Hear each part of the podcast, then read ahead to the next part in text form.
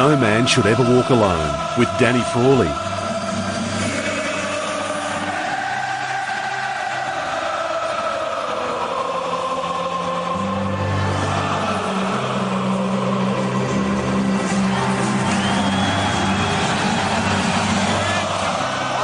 Welcome and great to have your company for another week of No Man Should Ever Walk Alone. It's with thanks to our great mates at Chemist Warehouse. This program, of course, is the brainchild of St Kilda champion Danny Spud Frawley, who joins me tonight, unshaven, has passed me his phone and is showing me a photo of a premiership yesterday. Spud, good evening to you. Good evening, Jack. Good evening, listeners. And it's taken all of 55 years to get that coveted premiership, Jack. A lot of people... I hadn't thought about that. Well, yeah. When I said it yesterday, and we'll talk about the girls, because I don't want it to be about me, but it is a little bit about me. But when I said to the crowd after I got the Premiership Cup with my daughter, Chelsea, who was captain, and that was great in itself to have my two daughters playing, two of my three. But then when I said to the crowd, well, it's taken a while to win one of these. So everyone assumed, you know, your country footy and the juniors and playing country football, that I'd played in a flag. Got to a couple of grand finals, but never actually won one. So Bungaree, you never won one? No. Really? No, never won one, Jack. So wow. It's taken a long time. Someone had said to me 10 years ago, you're going to coach a flag with your two daughters playing. I said, oh, what's going on? It must be, it can't happen, surely. But it was one of the great wins from the old Haileyburians, the Hearts. And the VAFA need to be commended, all the Australian, you know, especially the AFL. This wouldn't have been formed without the introduction of AFLW. And VAFA traditionally is a men's amateur sport. And last year, 46 new teams come in, all fresh, fresh-faced. This year, I think there's 57. And for our girls, most of them have never played before. And to get involved in a club culture and get them involved in... Because I've got a lot of... doctors, lawyers, physios, veterinarians. These girls are very, very intelligent. But to see the way they've moulded themselves into a really good team and close-knit team and having great networking now. But 4 weeks ago, Jack, I was telling you, we weren't even in the four. So we had to win to get in the four. So we snuck in the last game. So 3 weeks ago, we're playing, we finished fourth, and fourth plays third in the elimination. We're playing Old Brighton, which is a great tradition between those two teams. Hadn't beaten them at all. We hadn't beaten anyone in the four at all, so we're 0-7. So I'm not sure what odds we would have been. It's a bit like Melbourne in a way. To win the flag. Yeah. It was just a Cinderella story that was going to finish at some stage, but I didn't think it would end up the way it did. So we ended up beating old Brighton by a couple of points. We then played Bowie, who finished on top and got beat in the second semi. They were expected to beat us by 10. We won by 3 points, and then yesterday we won by 14 against Old Scotch, who had only lost 2 games for the year. So, and they beat us by 7 and 8 goals. Look, the conditions helped us a little bit. It was very windy, but to win a game like that was very close. There was about 1,000 people there too at Sandringham Oval, Trevor Barker Oval, 2:30. The girls had an absolute ball, and the celebrations, wow. We're going to talk about them a bit later on in the program. Thought the Saints could celebrate in the early 80s, Jack, but these girls did a great job. So it's really good. On Thursday night, we're going to, the game was filmed, so we're going to have a couple of refreshments at the club rooms, watch the game, have something to eat. They'll have their premiership team photo, and it's something that these girls, and me in particular, will cherish for the rest of our lives. And the reason we wanted to start with it tonight, before we welcome in our guest after the break, was because we've spoken a bit about belonging to a club or belonging to someone, your social network, and what it can mean to you, not just when you win premierships, but just to be involved in something like that. No, and there's a couple of girls that didn't have a lot of airtime, and there's a couple of girls that missed out, but they got just as much a kick out of it as everyone else. Like a couple of my coaches' award at the end of the year in the presentation night will be probably a couple of the girls that aren't blessed naturally with skill, but they train hard, they love it, they get involved in all the social activities, and they're a part of the team. So you don't have to be the best player, whether it's football, netball, basketball, cricket. As long as you have some interaction there, these girls, it's just a great thing for their life balance, because normally they'd be just going home after work, but they knock the door down to come to training. They knock the door down to get a game, and they have fun after the game. And it's just something I think all of us at times when you play an individual sport, they're great, but team sport, to me, is the greatest drug in the world. And it just, as I say, got us thinking about, you know, belonging, and with summer and summer sports not too far around the corner, if you sort of looking for something to do and you think, I wouldn't mind belonging to something, there's a sporting club or an organisation, I guarantee, within a couple of minutes of where you live. Everywhere, Jack. If you're in metropolitan areas, of course. You've got lawn bowls, you've got croquet, you've got tennis. Cricket, soccer, pool, basketball. The Sandringham Tennis Club down there has got a full-sized billiard table. They have competitions that, you know, you didn't even think existed. You got table tennis, you got volleyball. You know, you go down to MSAC, there's so many different sports down there. The badminton's, badminton's a great game. Yeah, squash, they've got a few squash courts there. The table tennis to me is a game that anyone can play. Are you any good? I'm not too bad. I've got a really wicked backhand. An all-or-nothing backhand. Yeah, all-or-nothing backhand it is. The one over the top, it's an all-or-nothing. But when it's all, it's, it's see you later. It's a cross-court special, but not too good on the forehand. So you can sort of, if a good player, they can turn me inside out quite easy. But you're right, getting...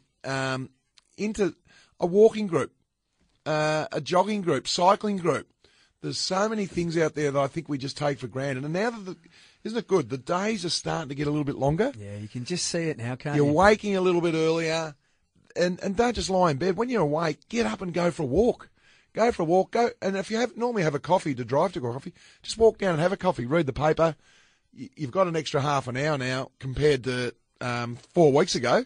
When it was dark, sort of the sun didn't come up till about, 20 past 7.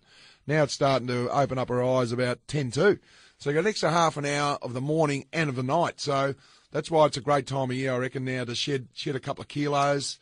You're going to be having some summer clothing, so you want to look good in that. And now's the time, instead of waiting till sort of, you buy all those summer gear. Instead of 42 around the waist, I might have to have... Now, I'll try those 38 waist, please. Then you go to put them on, they don't even go over your toe, and you think, maybe I need the 44. Yeah. So you've gone in 42, and I've lost a bit, 38, and you've gone out thinking, gee. And they're great signs. I think the greatest thing for me in life balance and physical attributes, that is just to look in the mirror of a morning. We've got a very special guest that's about to join us. Tell us more, Spud, before we welcome him in after the break. We've got Michael Coffey from WorkSafe Victoria, Jack, and there's a touch point for about 3 million people throughout Victoria that have some interaction with WorkSafe.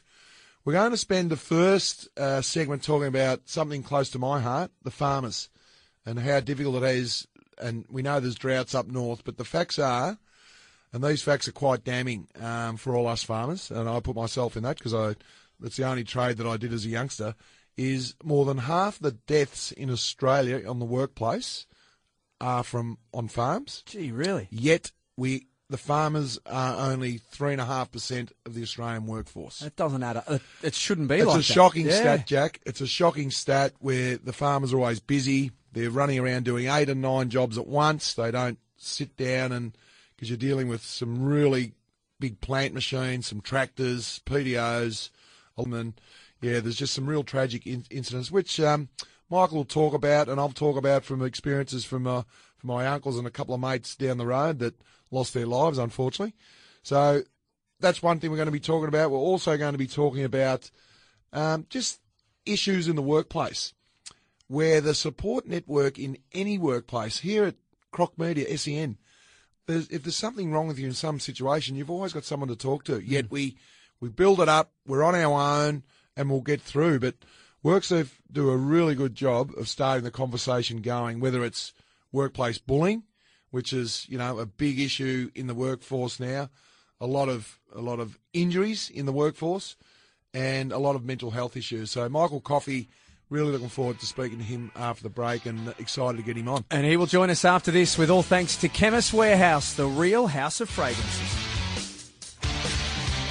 Great to have your company on No Man Should Ever Walk Alone. It's all thanks to Chemist Warehouse, the real house of fragrances. Spud, it's time to welcome in our first guest tonight. Thanks a lot, Jack. As I said at the top of the show, we've got Michael Coffey from WorkSafe. He's the Head of Hazardous Industries and Industry Practice. Good evening, Michael. Good evening. How are you going? Going well, mate. Going well. Now, I'm a farmer by trade. A lot of people say I do a little bit of this and a bit of that. But I'm a farmer first and foremost, and 7 generations farming all the way from Tipperary Island. And I think my great-great-grandparents got on a boat from Ireland, got off at Port Fairy and rode a horse all the way to Bungaree in the Central Highlands, and hence the nickname Spud Farmer. So I'm pretty passionate about the workplace in farms. And I know that your heritage from a dairy farm, that's right? Yeah, that's correct, Danny. So, I grew up in Braidwood, a little country town near Canberra. 4-generational dairy farm that I grew up on there. Really passionate about farming and understand the inherent risks associated with it, and it is Victoria's most dangerous workplace. Yeah, and that's something we need to break the glass ceiling with, Michael, because I've got some real life stories. I've got one uncle had a very ordinary accident with a PDO. I've had one of my neighbours, Dennis Diamond, 25 years ago, was a great footballer, was working under the truck, the tip truck, and undone a bolt, the wrong bolt, where the oil was coming through the hydraulic ram, and unfortunately lost his life. I've had a recent injury to one of my late father's best mates. He bought an old slasher, and unfortunately he was standing on top of the slasher whilst it was still going. No one was around, and unfortunately the old slasher that he bought had some welding on top of the plate where he's standing. The welding broke through and made an awful mess of his legs at the age of 78. So, and he's still recovering from that, thank God. He didn't lose his legs, but it's just the fact that farmers traditionally, we're so busy, but sometimes we just take too many risks. Yeah, and look, the consequences have a major impact on the community and a major impact on families. This year alone, we've seven of the 15 fatalities in Victorian workplaces have been on farms. And how much of the workforce would be farmers? It wouldn't be 3% of the workforce. Well, gee, that is far too much, isn't it? Last year it was 14 people in agriculture lost their lives. That was over 50% of our fatalities. In the last 5 years, 47 people in agriculture have lost their lives at work. Well, that's just, that stat alone is something that, I'm quite passionate about. Obviously, on this show, no man should ever walk alone. And when you actually think about those words in itself, men are isolated and they're taking far too many risks when they're on their own.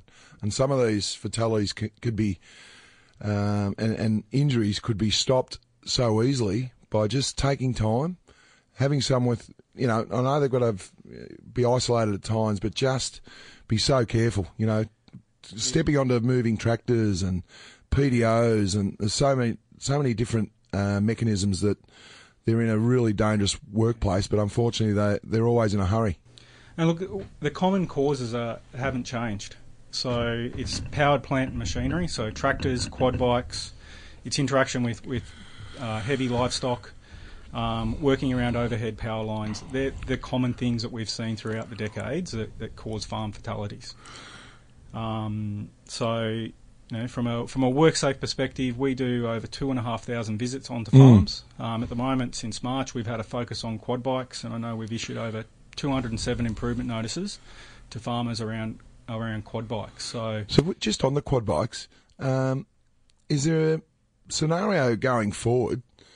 Because I must admit that you do hear a lot about the quad bikes. Is it going to get to a stage where they'll have roll bars, or... We'll probably just not use quad bikes. Yeah, so currently there's a working group that's going through the ACCC at a national level. Yep. That's looking at the safety ratings and roll bars and all that type of things.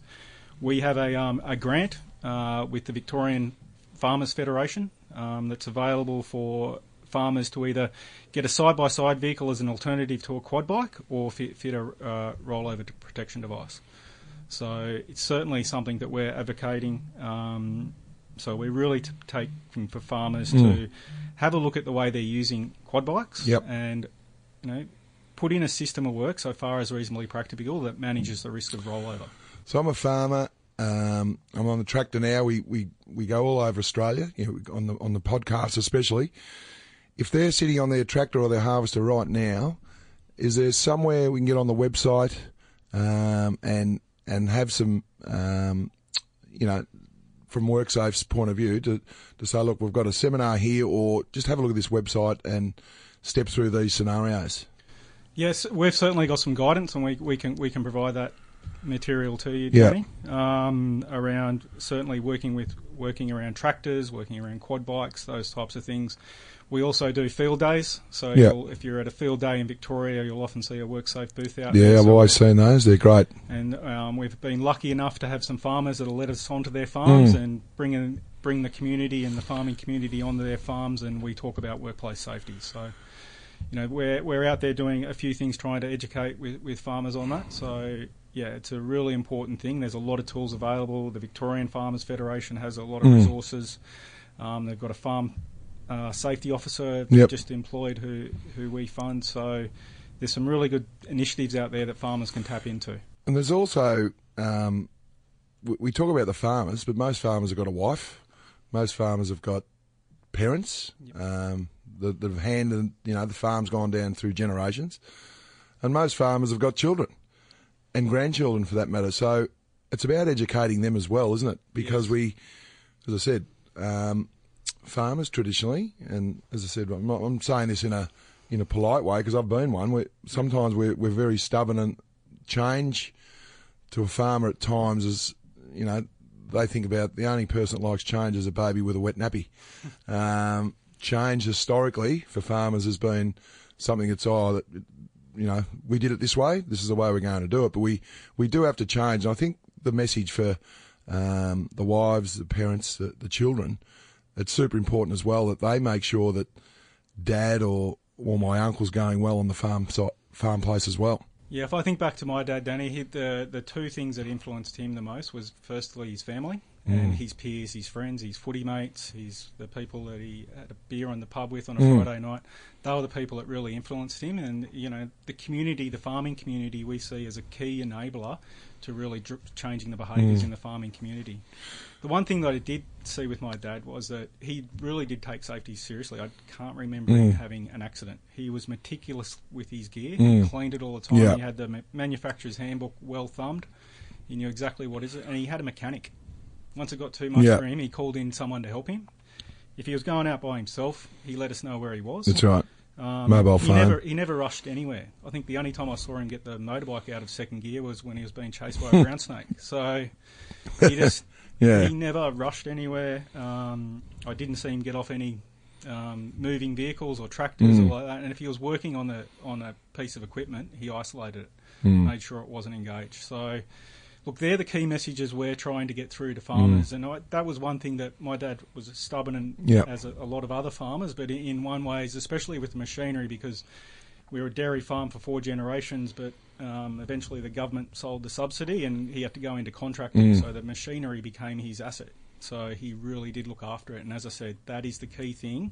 Tractors and power plant and machinery are the key things we see that are causing workplace fatalities on farms. Yeah, you're right. And it's about taking time to think about the consequences and just taking a deep breath. And that's why, you know, I was saying off air before, Michael, that the field days, I love going to have a look at the tractors and all the new machinery. But, you know, I know WorkSafe is an integral part of those field days right now for all the right reasons because they've got a bit of time in your hands, so for any farmer out there and you go to a field day and you see the WorkSafe tent, just get in there and have a chat because then it becomes front of mind. It does. Because the unfortunate part about, as I said, I'm speaking from experience, it's not front of mind. And it only happens, unfortunately, when, you know, my father's best mate stood on the slasher, that the whole community then bands around and says, gee, let's all just take a deep breath. And unfortunately, it's incidents like this that we probably do have to talk about so it doesn't happen to your neighbour across the road, because I think if any farmers listening out there now, I can remember picking up rocks in the paddock and you'd have the trailer and the tractor and you'd often just get on the tractor and stop it, get off, there's a few rocks there, put them on the trailer. Then I thought, oh no, I'm sick of getting on off the tractor, I'll just keep it moving and then just walk beside the trailer and the tractor, put the rocks on, and then it'd get offline a little bit, the tractor. So then I'd just sort of put my arm up and just get the steering wheel a little bit and straighten it up. Next thing you know, your foot's nearly going under the big wheel, with the tread on it, and you know, and I've had some really close escapes on that. When you look back, and you know, even forklifts driving around those, you know, the PDO standing on the back of the tractor while the PDO is going, putting your boot on it, thinking it's a great joke, just letting it slide on your boot. And as you know, if you've got a little bit of a loose thread on your jean, that gets in the PDO. Well, you know, we all know the unfortunate incidents with PDOs and machinery around the farms. And the reality is, you can do that 99 times and no one gets injured, and then the 100th time, it's tragic consequences. And you know, we know the average age of a farmer is 59. So yeah. You know, and a habit you had that you were doing when you were 29, 39, that's right, may not necessarily going to work for you when you're 59 years of age. So, you know, we really stress to farmers to make safety every day your number one priority. And I think you mentioned before, the first line of defence to turn this around is the community, the farming community, families, friends. WorkSafe's the second line of defence. We will come in, we'll enforce, we'll prosecute, but the communities are the ones who can turn this behaviour around. So and it's turned around in the physical sense as well, the physical well-being and mental well-being, and we'll touch on that after the next ad break. But farmers traditionally, again, as I said, I'm speaking from experience, so I'm not here espousing something I didn't do. Traditionally, we'd work really hard and then go down to the local pub, have a couple of frothies, and then sometimes someone will come in and you haven't seen it, so a couple ends up in too many, and the next morning you're turning a tractor on, a little bit cloudy in the brain. So the physical side of it as well, and the preparation from the night before to the next morning.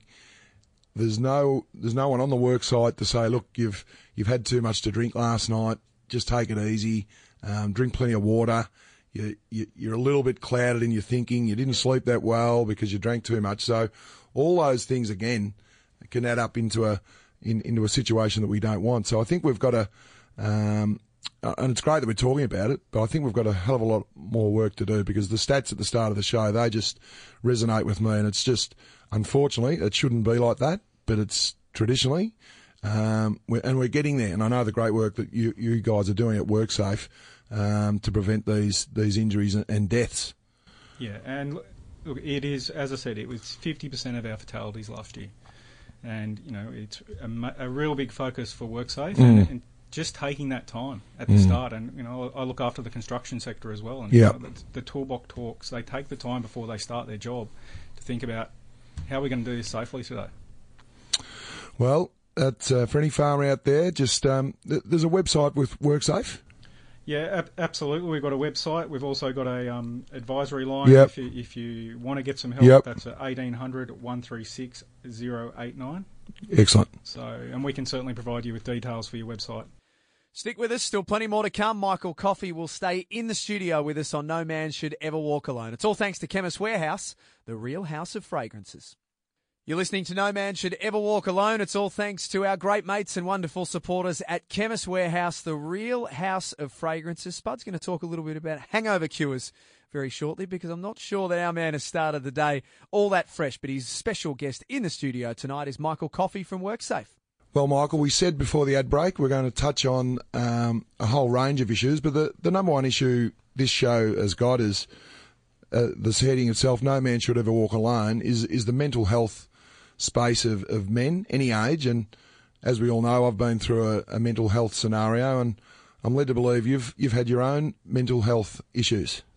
Yeah, look, I think one of the key things and challenges is people having the courage to share their conversations like you have, and starting that conversation around mental health. Probably around 2013, over a very short period, around 2 years, I went through 4 pretty significant life events very in a quick succession. So firstly, my dad died. I then was very lucky to have the birth of my son. I went through a divorce, and I lost my job. Gee. All in a very short time. What age were you at that stage? That was from about 40 to 42. So they're the actual stats, and what you've went through is probably why, you know. And did you put your hand up at that stage, or you just... Yeah, look, certainly it impacted my mental health. And if I reflect on my journey through that, I think what it really does is it illustrates how powerful the workplace can be in addressing mental health in our community. I think the first thing is having the courage to have the conversation, and removing that stigma associated with mental health. I think the stats are, 1 in 5 people are going to be impacted, have some form of mental health condition in Australia. So it's a big phenomenon. So, it was interesting hearing your podcast last week, the Chief Commissioner talking openly about it. It's important that leaders in our community have the conversation, remove the stigma associated with mental health so that we can talk about it. No, you're spot on. We're talking about Chief Commissioner Graham Ashton last week, and as I said, he has such a huge job, and for him to put his hand up and say, I need to take a spell, I think it was probably the bravest thing that he's done in his time there. And you think about these guys put their life on the line every day, and obviously I'm really intent on listening to your story now. And look, one of the key things around that is your friends and your peers, and they were really, really strong to me, and the support I got, I was connected in through a friend. The workplaces are really critical places where we can teach people, raise awareness around mental health literature. It's I've spent a lot of time working in fire services. I've worked in 3 fire services, and the peer support, and the Chief Commissioner talked about peer support in the police. And this is really powerful because to have that person that you can have the courage to have that conversation to, they can connect you into the support. And there's a lot of support out there. There's we were just speaking about farmers earlier. The Victorian Farmers Federation has a page that's got a myriad of support for farmers around that. But the hardest thing is for someone to have the courage to talk to someone about it, and then for the person who they're talking to know what to do, to have that literature. So workplaces can be a big part of, there's nearly over 3 million workers in Victoria. So if we're educating 3 million people across our state, that's going to have an impact on mental health in our community. And for people, when someone does raise a mental health condition with them, that they know what to do. They know where to connect them to. So, because mental, and this, it's actually an illness, not a weakness. And I think that's what, as you said, breaking the stigma. And the facts are that if you have got a mental health issue, there's so much support at your workplace and at WorkSafe that it's naive of people now just to try and get through it on their own. Absolutely. And workplaces, have a lot of things in place, like employee assistance programs, specific mental programs, especially for some of the, the areas like the first responders that, respond to horrific events in our community. And WorkSafe itself, we have a Work Well fund at the moment. We've invested, the Work Well is $50 million program that was announced last year to make mental health a priority at work. A part of this program is an interactive online program which will be launched called Work Well Toolkit. And that's just for employers. That's to get on and say, how can I tailor the resources and the support out there for my workplace? So that's a great resource. So, the workplace can be a really big part of getting that support that someone needs. I think the third thing that workplaces can do is around physical wellbeing. It can really support. Yep, no doubt. I try and make sure I at least walk 7 to 8 k's a day and drink plenty of water. I mean, workplaces can really help educate and facilitate physical wellbeing, which improves mental wellbeing. There's no doubt in that. They go hand in hand. I can remember going to a construction site that do a lot of work out the outskirts of Melbourne, and they painted one of their big machines blue to get this conversation started, because these guys are isolated in the big machines, the big Katos and the diggers, and they've got a beautiful air-conditioned little cabin, but they spend all the 8 hours in there. And the conversation is before they get in and after, just ask each other how they're going. And it's just front of mind. So these type of initiatives are getting better and better, but we've still got a long way to go, because traditionally in the past it was just toughen up, work through it, you'll be right. But as you said, there's so many different avenues now that we can help each other. And so, how did you get back to full health, or back on the bike? And then, because was there a scenario there where you didn't have a job? Well, probably the hardest. The hardest part was where I didn't have the job. And I'll talk about the workplace in a second and how important it is to recovery. And that was you know, that was the really hard part to me. There was a quote I had on my fridge that I printed there was, "If you're going through hell, keep going." Yeah. It's a quote by Churchill, but and then also I just had a picture of my son. So it was excellent. That was the hardest part. Yeah. Once I did get back to work, it gave me structure and purpose. Yeah. And don't underestimate how important that is to getting back to health. So it was such an important part. You know, it's important that workplaces, you know, define roles that are supported. They have well-defined roles in what people are doing. You know, they recognise and celebrate success. Mm. It is such an important part of being there. And it's and I guess the other, you know, from a WorkSafe perspective, is that the workplace is managing those psychosocial risks. Yeah.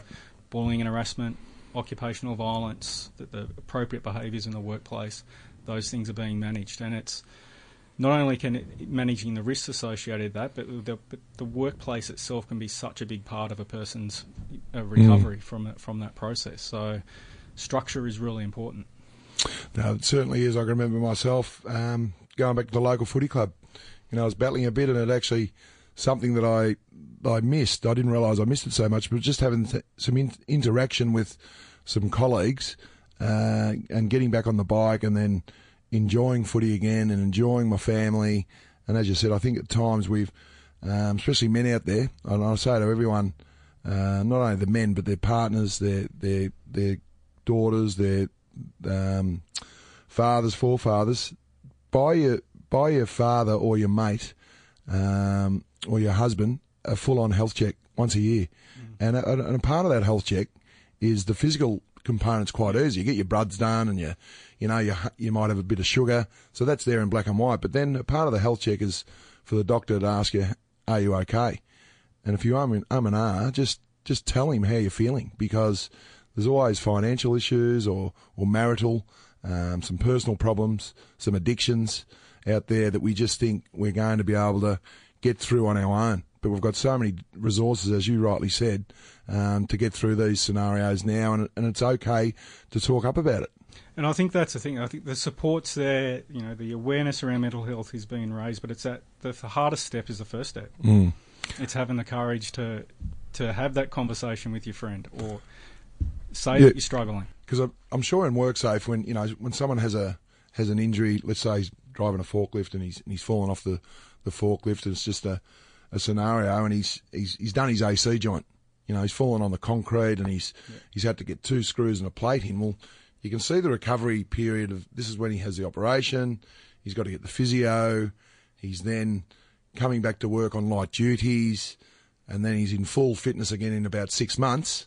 That's probably where I think is a collarbone. I've done one, so it's sort of you know you've got to do a lot of strengthening, really mundane work. So there's a 6-month period there where it's all stepped out. Bang, physio, strengthening, back into full work. So, you know, and the workplaces do really well at that now, thanks to you guys at WorkSafe. But the mental side of it is hard to quantify, as we know. But there's the only way you will actually get better through the mental health scenarios is to talk to your peers, to your boss, to your partner, to your work colleague, to say, look, I've got a little bit of an issue here. What do you think? He said, well, go and see your boss. He'll look after you. And they do. And then, as I said, you've got some great tools to use at WorkSafe as well. Yeah, and I think, you know, one of the things that we encourage organisations to do is leaders to speak openly about it. Get someone in to talk about it, because if the stigma is not removed, people don't speak up, and you can't help them. If you don't know someone hasn't got a problem or has got a problem, you can't help them. You're spot on, and I think that, you know, this is basically the genre of our scenario, no man should ever walk alone, Michael, is I can talk football till I'm blue in the face, and I can talk about this and that, the other thing, but I'm so passionate about getting people out there to know that, oh, gee, Danny Frawley, he's a happy-go-lucky sort of lad, and he was this, and externally I looked okay, but internally I just let it build up far too much. And, you know, the big one out there, guys, is the lack of sleep. That was the one that cooked me eventually. I slept like a baby, even coaching those losses at Richmond many moons ago, would still sleep 7, 8 hours, but then the sleep went from 6 to 5 to 4 to 1, and then, you know, 3 weeks without sleep. And I thought, you know, back in the day, just work through it, you'll be right. train harder, drink a little bit more, I'll get through. But I couldn't, and I finally put my hand up, and it was the best thing I ever did. Yeah, and look, you stop sleeping, stop going to the gym, and it just cascades to the point where, you know, it goes out of control. But, you know, if you've got friends and you train your staff to recognise the signs and symptoms, then they can, you know, there's an intervention point there that they can get in and get the support that people need. Well, Michael, we could go on all night here, but I know you're a very, very busy man. You've got to get home to bed for a big work day tomorrow, and as you said, get your sleep. It's the most important aspect of your health. But for anyone out there listening, whether it's a farmer, whether it's someone in the workplace that's going through a few issues, whatever they are, just get on the WorkSafe website, worksafe.vic.gov.au. So thanks a lot, Michael. I really appreciate your time. I know you're a busy man, and good luck. Thank you, Danny. And a big thanks to Michael Coffey. We appreciate your time, Michael. Thank you for being with us tonight. A break from us. We're going to wrap things up after this. This is No Man Should Ever Walk Alone. It's with thanks to Chemist Warehouse, who are, of course, as always, Spud, the real house of fragrances. Great chat with Michael Coffey. We really appreciate his time tonight. No, absolutely outstanding. We'll get him on later on down the track too, Jack. I've got a lot of things I want to get to, but WorkSafe do a great job. So worksafe.vic.gov.au to get on the website there. And which led me to, Jack, I talked about the celebrations at the start of the show with old Haileyburians. It's fair to say the girls did a great job, and I got caught up in it all, and we all made sure we got cabs home. But it was sort of, we started drinking, well, I didn't. I had to do my show with Chief, but the girls started drinking about 7 o'clock. Yeah, okay. Had quite a few, and then 12 o'clock, 1 o'clock, 2 o'clock, and that's when we... So you went back after bounce last night, did you? Bounce, and the girls were very excited to see me back there, and I was excited to get back. But they were in full tilt, Jack, at that stage, at about 8:45. The girls were very, very excited, and as we all were. And then you wake up the next morning and you're happy with your day, but you feel pretty well hungover. And I think everyone's been down this position, and it was probably not a coincidence when Michael Coffey was talking about the workplace and some of the accidents when you're not thinking straight. Well, I wasn't thinking straight this morning. Pretty fuzzy, pretty tired, had a busy weekend with the footy and a whole range of things. And I was lucky because I had the morning off, so I didn't have to do much at all. But I then think of the farmers and people in the trades. If they have a big night, there's no doubt they're driving to work a little bit dusty and they're not thinking straight. They're clouded in their views, especially people dealing with big machineries, big machines. So, but the recovery for me, Jack's quite simple. I was a big believer in sweating it out. Went for a run, did it pretty hard. Went down to the Brighton bars, had a really good steam, and drink a hell of a lot of fluid. I reckon I've drank about 3 litres of fluid, and it was come by 2 o'clock. I was fine because I had a sweat. I got the blood pumping, got rid of most of the residue from the night before, and the water was the big one for me. So I think at times we then, you know, after a big night, you drink a coffee and 2 coffees and 3 coffees, but your body's already dehydrated because the alcohol does get rid of all the fluid and just soaks it up. So you become very dehydrated. That's hence the headache. When you've got a huge headache of a morning, it means that you need at least 2 to 3 litres of water. But what do we do, Jack? We have a coffee and 2 Disprin. Yeah. So we mask that artificially. So we're still not quite lucid as in how we want to act throughout the day. So, yep, I was sluggish this morning, but after a run, there's plenty of water. I'm back in amongst it. And well, I wouldn't say you're looking completely fresh, but you're fresh enough. I reckon. Okay. Yeah. Don't be, you know, how do you think the beard's going, by the way? I don't see you unshaven that often. It's thrown me off a bit tonight. It has. I'm going to hang around for a while because Chief's influence rubbed off on you. No, Chief reckons he's got the people's beard. Yeah, I reckon he's got the perceived people's beard, and I've got the people's beard that they want. So I'm going to let it go for a couple of weeks just to get up his nose more than anything else. Oh, I can't wait to see the grey beard that you roll. You'll be full silver fox next week. Yeah, no, that's the thing. I think I might have to get it off because I look old enough as it is with the grey hair. With a grey beard mightn't be a good look, Jackie boy. It's been a good show. It's been a great show. The WorkSafe conversation was terrific. I must admit, just sat back and listened and learnt some of the stats. The notes you were writing was very, very informative. And if you've got an issue, I could see my direct report and get it done. Worksafe.vic.gov.au is where we urge you to go. Of course, if you want to hear the full episode from tonight or any other episode, sen.com.au, or you can follow along with Spud's social media platforms at Spud Says on Twitter. That's right. And also on Instagram. Enjoy your week. Same to you, Jackie boy.